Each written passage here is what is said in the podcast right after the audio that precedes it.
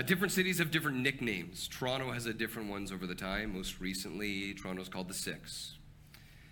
Uh, you can look into the big cities of the rest of North America.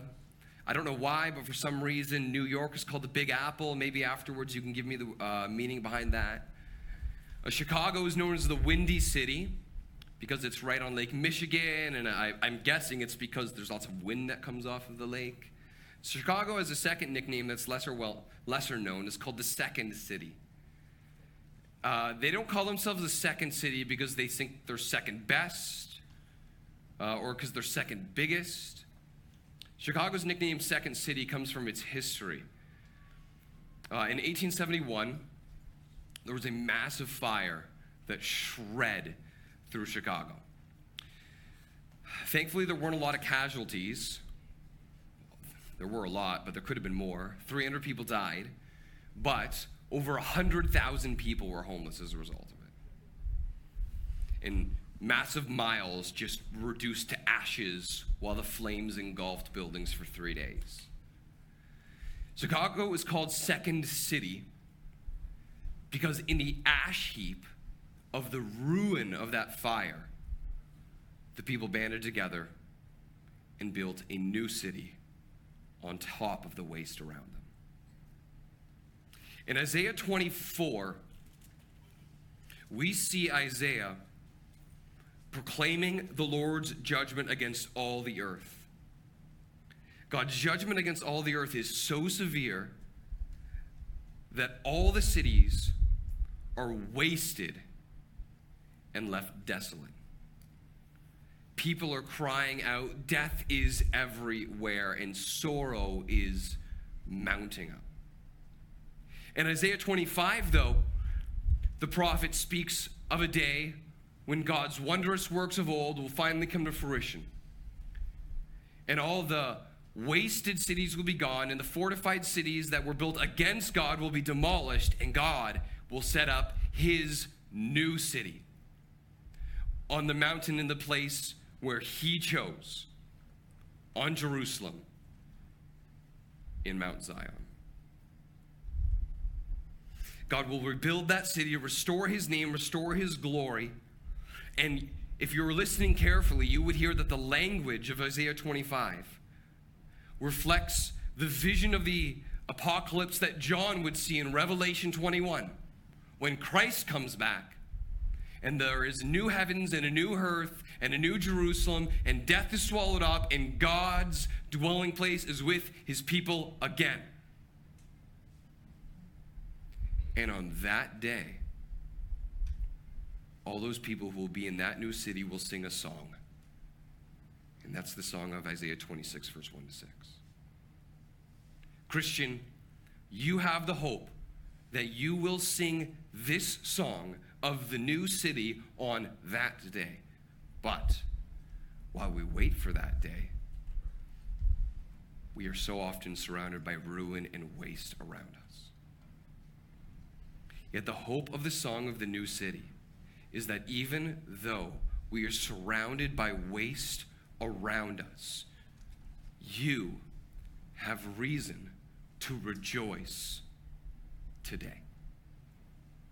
Even though we are surrounded by waste and ruin of sin around us, you have reason to rejoice in God today. I want to be able to show us the reasons why. Isaiah 26, verse 1 to 6, provides three reasons why we can rejoice with the song of the new city, even though we're surrounded by the waste of sin today. What are those reasons? The first one is found in verse 1 and 2. Look at it again with me of chapter 26. It says, In that day, this song will be sung in the land of Judah. We have a strong city. He sets up salvation as walls and bulwarks. Open the gates that the righteous nation that keeps faith may enter in. The first reason that we can rejoice in the song of the new city today is that we have the hope of strong salvation. We can rejoice in the strong salvation that God has accomplished and is built in the new city. See, this is a, a, group of singers that are coming together. And when the singers see the new city that God is making, they see uh, the structure of that city.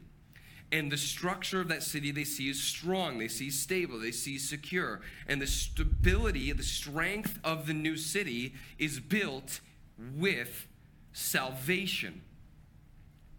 This would have been a great relief and a great hope and a great joy to the first Jews who heard this. Because time and time again, generation after generation, king after king, the nation of Israel was offered salvation by God, but because of their own unrighteousness and their own unfaithfulness, that salvation that would keep them secure and would rescue them from the waste of sin seemed to keep escaping them. Instead of turning to God and fully trusting in Him and being true to His covenant, they were untrue to God in the wilderness after He redeemed them from Israel, in the promised land when He scattered the nations, but they still worshiped the nations' idols. When He gave them a king, but they still wanted to be like the nations. Time and time again, the salvation that God offered was inescapable or was it escaped them because of their own unrighteousness and faithfulness, and they were not true to God's covenant. And as a result of them trying to secure their own blessing by in their own security, in their own terms, by their own unrighteousness, Isaiah looked at God's judgment on everything they built, and he said, The wasted city is broken down, desolation is left, and the gates are battered to ruins. But then to hear that a new city is coming that God will build, where he will be true to his covenant of old, that will be lasting and that will be eternal, that is a great relief to the people of God. That is a great hope because their salvation is secured not by their own works, but finally and fully and completely and absolutely by the salvation that God has built. They look at the walls and they see strength that gives them relief. But then they don't just see walls, they look at the, where the walls come together and they see gates. And this is a great hope. Walls provide stability, gates provide accessibility. Walls provide fortification, gates provide invitation. And then these singers call out to all people who would listen open the gates that the righteous nation that keeps faith may enter in. And finally, God is being going to be true to show his blessing not just to the children of Abraham, but to all the nations of the earth through his people on that mountain in that new city. But after trying again and again and again to offer salvation that escaped the people because of their own unrighteousness, how is God finally able to secure them an impenetrable salvation? Isaiah 25, verse 8 says, In order to do this, God is going to have to wipe away the reproach of the sins of all the earth. That's how they can enter in what enables the Lord to justly wipe away the reproach of a people who continually turn away from Him. Well, later in the prophet Isaiah's writing, Isaiah would speak of a promised servant who would come and who would do this, who would take away their approach even on himself, and who in return would count them righteous so that they could enter in by faith. Isaiah 56 53 speaks of this promised servant. It says of him, It was the will of the Lord to crush him, this servant. He has put him to grief. When his soul makes an offering for guilt, he shall see his offspring. He shall prolong his days. The will of the Lord shall prosper in his hand. Out of the anguish of his soul, he shall see and be satisfied. By knowledge shall the righteous one, my servant, make many to be accounted righteous. How? He shall bear their iniquities. This is Christ.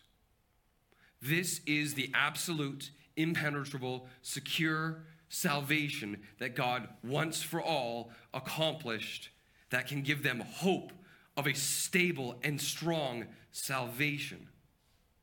The righteous one, the servant who suffered for our salvation, is Jesus Christ. He was crushed on the cross. He bore our griefs to the grave, but he didn't stay there. Christ rose in power. His new life is the proof that the guilt of our sin can be cleared, that the shame of our sin can be cleansed, and that by grace, through faith, the gates are open, the walls are secure, and we have a strong salvation. You have a strong salvation. The strength of God's salvation in whose new city is secure and girded up by grace. This, this is what secures what the unfaithfulness and the unrighteousness of all of the nations of Israel and all of what all of our sin kept causing uh, to be make us to escape from us. To grace, to be found in God's favor by faith, to be found in Christ's righteousness, as if you've never sinned and like you've flawlessly obeyed the covenant. That's what salvation has secured. This is what you can rejoice in, in the hope of the strength of the salvation of the new city. Your salvation is strong because it has been secured by Christ, and it does not depend on you. The gates are open. Enter by faith, and you will be secure. But even though we have a security in our salvation, our lived experience in Christians often can make us feel like we lack an assurance of our salvation. Do you feel like that today? Like you everything you hear scripture telling us, you can agree with intellectually, but your heart is still as numb as the chair that's under your bottom, as flat as the ground that you stand on.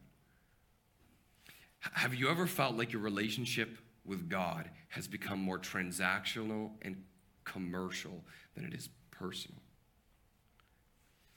You may know the security of your salvation, but you may be lacking that assurance of the strength of our salvation. Like a lot of people recently, our family has been going on a, a, a very big hide and seek game to try and find children's Tylenol and Advil. It's like out everywhere. And my wife finally found some at, at a shelf in Loblaws and Markham. I don't know if they're restacked. I'm sorry, I can't tell you. But when she got there, there was like her and another man converging on a big, empty shelf with only two left, and they kind of looked at each other like it was a standoff. And finally, they actually were gracious and one each took one bottle, but then the shelves were empty again. But like, we, we just need anything right now. Whoever can offer it, uh, I'll, we'll take whatever. If it's Amazon, it's Amazon. But if it's Shoppers, it's Shopper. If it's Rexall, it's Rexall. The vendor doesn't matter. Sorry, kids, the flavor doesn't matter. We just need like anything from anyone.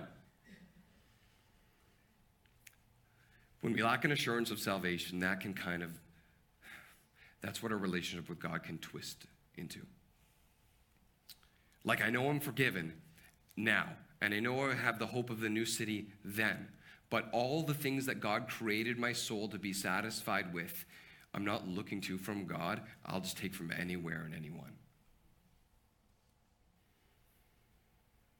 See, the strength of your salvation is the promise that you can also enjoy the benefits of your salvation. Being a citizen of the city, new city, means that you have privileges in the new city. But so many of us look for the benefits that we have in the new city through our salvation from other places. See, your soul longs to be accepted and dignified. Where do you go to find assurance of your value and your self worth? We have a strong salvation. We can have assurance in the grace that all of our reproaches, all of those things that otherwise would shame us, have been wiped away by the hand of God and in him, by what he says and by the eyes that he looks at us, I can be dignified and I can be secure and I can be accepted, but I don't look to his eyes. I don't look to his word. We go to other cities. See, our soul is desperate for comfort in times of sorrow. But so many of us don't look to the, to the comfort of our high priest and the tender nearness of our heavenly Father when we're downcast and sad. We distract ourselves with enter- entertainment. We numb ourselves with overworking. We drink ourselves into despair. But because we have a strong salvation, we can have assurance in the grace of divine comfort. You don't need to look for this in some other market. It's available in this new city because of the strength of your salvation. See, our, our soul craves joy. He will wipe away every tear from our eyes and He will satisfy the longings of our soul. Or you crave joy. Your Father knows that. That's why in the new city, He is preparing a feast for you. But the prophet looks to us in other times and he says, Why do you go to eat that which is not bread? Come buy from me bread without price and drink living water that satisfies. Yet instead, we go to the black markets of this world to transact in the to look for our joys in the greatest of luxuries and the most sensual of pleasures and in the best reputation, and forgetting that every generation before us has told us it's vanity of vanities. And we binge for joy but end up being spiritually bloated and starved when there is assurance of joy in the feast he is offering you in the new city. We have a strong city. And because of the benefits of our citizenship, all of these things that our soul looks for, we can find in him. The strength of our salvation is girded up in grace you are a citizen. You have that hope. And it is waiting for you fully, without blemish, when Christ returns, and you can enjoy a foretaste of it now. We have a security of our salvation. And your relationship with God doesn't need to be transactional. Find joy in Him, find comfort in Him through the strength of our salvation. And because we're new citizens, we can also rejoice in the peace of that new city. This is the second reason why we can rejoice in the hope so with the song of the new city today, even amongst the waste around us. We have a strong salvation and we can have a perfect peace. Turn your eyes to the scriptures again with me. Look at verse 3 and verse 4. It says, You keep him in perfect peace whose mind is stayed on you because he trusts in you. Trust in the Lord forever, for the Lord God is an everlasting rock. Perfect peace. That seems like a high and almost unattainable promise, doesn't it? Perfect peace. Let's try and wrap our minds around what Isaiah is trying to have us understand what perfect peace is.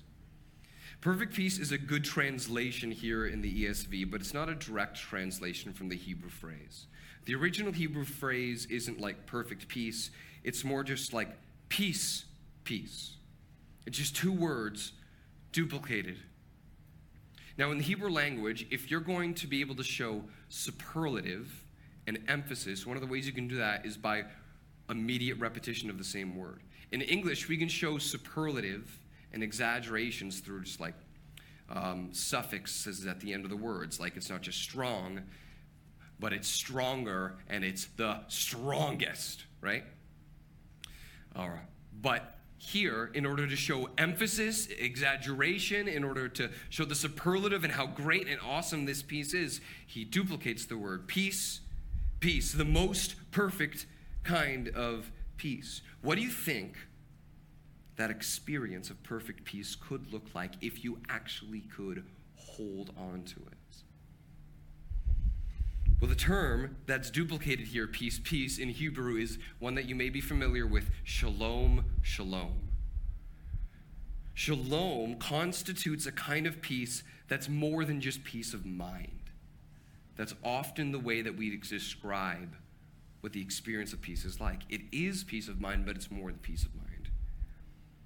It's a sense of completeness, it's a sense of wholeness, because everything is as it should be in every sphere of life. We are right with God. We are right in our own mind. We are right with all other people. We are right with this world around us. We are completely complete. We are wholly whole. And to be honest, experiencing this, a complete completeness, it's hard to grasp this right now. Like going, traveling into a country that speaks a new language and not knowing any of the dialect and kind of like getting what people are doing just by context and body language, but still feeling lost. Like, what is, can we actually have perfect peace now? Well, there is a sense where we'll only be able to experience the fullness of this shalom, shalom, this perfect peace to be completely complete on that day.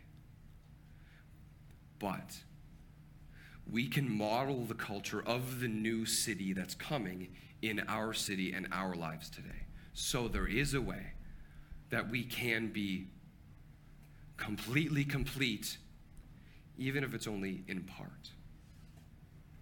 Like in Philippians 4, it says, having a peace that surpasses all understanding. We can experience that, but how? Well, notice how or who stabilizes us with that perfect peace. Look at the text again, verse 3. You keep him in perfect peace. That perfect peace is from God. He keeps in it. It cannot be manufactured by ourselves. God hosts the feast. God removes the veil of death. God wipes away every tear from our eyes. God removes the pr- reproach. God tears down the enemy city. God keeps us completely complete. But in order to experience this complete completeness, we need to cooperate with him. You keep him in perfect peace, whose mind is stayed on you because he trusts you. That we must have a dependent attitude, trust, that trains our minds in the midst of the chaos and the waste, of, waste and ruin around us to focus on God. And we can trust in him because God is an everlasting rock. And because he is an everlasting rock, we can trust in him forever. But it's hard. Maybe I'm the only one. But it's hard to trust in God. When the first quake comes, and it's hard to trust in God, knowing that there might be aftershocks. It can be so agonizing to actually worship God too when we're surrounded by chaos, when everything keeps shaking. Can you remember a time in your life when you got hit with just a huge earthquake that just rocked your life? I remember a few times in my family's life. I remember after my wife uh, finished teacher's college and she was waiting for a job and looking for a job and it was hard just not knowing trying as best we can doing everything relied on us but just just like okay i guess all i can do is nanny right now i remember a couple years ago we just like being utterly shooken on christmas eve when we're all just sitting down on our couch and then all of a sudden we need to make a 911 call uh, because our son is not doing well I remember a time when people that we trusted, like family, it seemed like overnight immediately turned on us as enemies. And it seems in those times when the initial quake hits, just like, how can I have peace when I'm just frantic?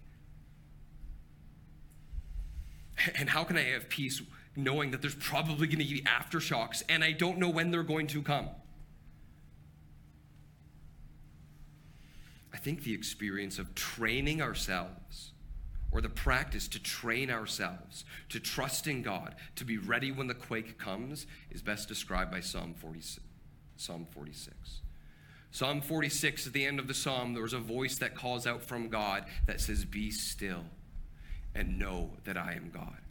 But it's a voice that comes out when the psalmist sees the earth giving way, the mountains moved into the heart of the sea, nations raging, kingdoms tottering, instability everywhere. How in that can I listen to a voice that says, Be still? Well, at the same time, seeing all this chaos around him, the psalmist knows that God is an everlasting rock. He trusts that God is a refuge and strength. He trusts that God is very present in times of trouble. He trusts that God is with, with them. So, believing this, when the quake comes in the midst of the wake and the quaking chaos, when he hears that voice, be still, he knows already God is a rock. And he can listen obediently because he knows that God is God. So many of us struggle to trust in God when the quake comes. You need to learn to trust in God like Noah. You're too late if you're building the ark when the skies are black. The trust comes when the clouds are clear and the sun is shining. But I know even in that time, I'm not stable in my own strength. Even in that time, I need the firm foundation of Christ and His Word. And it's that person, when the clouds are clear and the sky is shining, who can respond like Psalm 112 that says, He is not afraid of bad news. His heart is firm, trusting the Lord. His heart is steady. He will not be afraid. The hope of that new city that when God wipes away all death and all sorrow and we will be completely complete, we can experience that now in part if we train ourselves to trust in Him. Because He is an everlasting rock and He will not be moved. But while we wait for that day, some of us feel acutely like things around us aren't just shaking, but people are shaking us. Like the waste isn't just around us, but other people are laying us to wake. We see specifically, acutely, the way that we are wrongfully being mistreated. And in that time, it's so hard to worship. It's so hard to trust. It's so hard to have hope because there's so much wrong. But even for this person who's being unjustly wronged, the song of the new city gives us reason to rejoice. We can rejoice in the salvation of the new city. We can rejoice in the perfect peace of that new city. And we can rejoice in the true justice of that new city. Look what God will do, verse 5 and verse 6. It says, For he has humbled the inhabitants of the height, the lofty city. He lays it low, low to the ground, casts it to the dust. The foot tramples on it, the feet of the poor, the steps of the city. The song envisions a time that there will be a new city that is set up and it will be the glory of all the nations. It recognizes that there are other cities in the past that the people of God tried to build and they will be laid waste. And there are other cities that the enemies of God built specifically to stand up and make war with God and his people. And all those people who wronged and mistreated God's people, they will be laid low. In mind here, God specifically has the city and the nation of Moab. You can see that in verse 10. Who was Moab? Well, when God was leading the family of Abraham, that became the great nation of Israel, when he was leading them through the wilderness, you'll remember a story. A king named Balak saw the vast, immense nation that was ahead of him and was afraid that he would be overtaken. And he wanted to curse these people. So Balak hired a pagan witch doctor, I don't even I don't know what else to call him, named Balaam. Kind of weird. Balak, Balaam, they're not related, but Balak hired Balaam to put a curse on the people of God. Balak was the king of Moab. And God didn't allow Balaam to curse his people because God says that anyone who curses me, I will curse, but anyone who blesses my people, I will bless. So God thwarted the king of Moab's plans, but God took that uh, attempt to curse his people very seriously.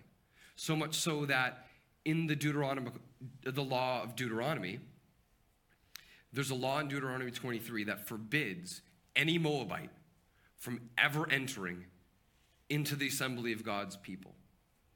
There is this like everlasting punishment for this wicked enemy nation because of the mistreatment that they did against God's people. So the lofty here in view and context is Moab, but Moab symbolically represents any nation or any people with a pompous arrogant pride who think that they can get away with mistreating the name of God and the people of God. Now Moab was thwarted in the wilderness in the wilderness by God, but throughout time wicked people have succeeded in their plans to blaspheme God and to hurt God's people. And often it can feel like they get away with it. And maybe you're feeling that keenly today. Or maybe you felt that keenly in the past. Our hope is that on that day, God will execute justice, and those who were mistreated will triumph over their persecutors with God. But that day's not here yet. And in these days, the message of our faith and the ethics of our faith are increasingly becoming an object of ridicule. You see it, you feel it. We see it in our workplaces, how hard it is to be able to uh, stand on biblical values when there's active agendas for progressive values.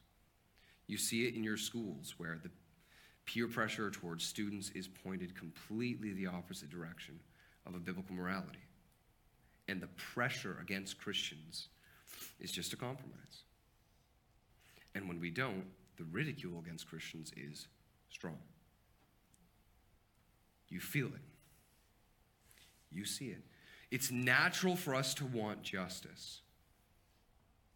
We see the wrong, we want it to be made right. But, church, we, we need to caution ourselves. When it seems like other people are getting away with what's clearly wrong, we can be tempted towards anger. Anger itself is not wrong. The Lord is angered by sin. Anger is wrong when it's unrighteous unrighteous anger that is not submitted under the sovereignty of God. Unrighteous anger that brews internally, wanting to be able to avenge yourself. Unrighteous anger vents externally, thinking that you are the one that's going to make the wrong and lay them low when it's God who will do so on that day. That day holds a promise for those of us who have been mistreated. The promise is of justice, but now the duty is to wait. Remember what Scripture says vengeance is my people's. No. Vengeance is mine, says the Lord. I will repay. We need to have the attitude of trust like Abraham. Will not the judge of all the earth do what is right? we need to be obedient as disciples of Jesus, who told us to love our enemies, to pray for those who persecute us. We need to wait. And in the waiting, it's hard. So, like Jesus, we need to go to the garden. We need to get on our knees. We need to wrestle with God in prayer, submitting our anger for what has truly been wrong done to us needs to wrestle with God in prayer till you get to the point where you recognize His sovereignty, His true justice, and you're ready to say, Not my will, but yours be done. In that place of submission, that's where your high priest, meets you with grace and mercy. That's where your brother meets you with comfort. That's where you'll be able to agree with 1 Peter saying, it's, a, it's only for a little while, and I'm grieved by various trials, but it will result in the praise and the honor and glory of Christ Jesus. And then you can take hope on that day that everything will be revealed before the Father and He will make all things right. And now, in this day, you don't need to be soiled by anger. You can pour out praise while you wait. Even though we're surrounded by the waste of sin, we can rejoice today with the song of the new city. Isaiah 26, this song shows us the reasons. We have strong salvation, we have perfect peace, and we have true justice. Those are the reasons, but what's the experience like? Because the waste is everywhere, the desolation is so vast. What is it like if I believe these things, if I held fast to these things? What would it actually look like to rejoice with the song of the new city when I'm in the wasted city today? The call to rejoice today is not a kind of worship that's marked by naive, blissful ignorance.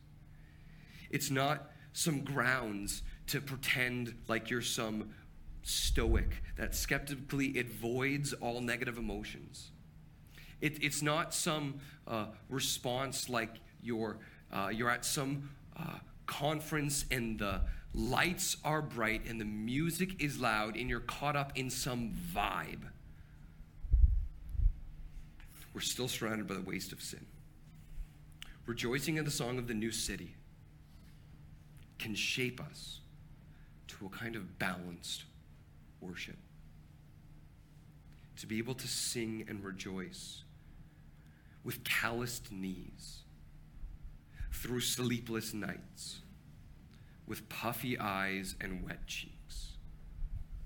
Because though I'm weighed down in sin, hope is keeping me afloat. That day is coming. We will sing this song. And while we wait, we can rejoice today. Let's pray now.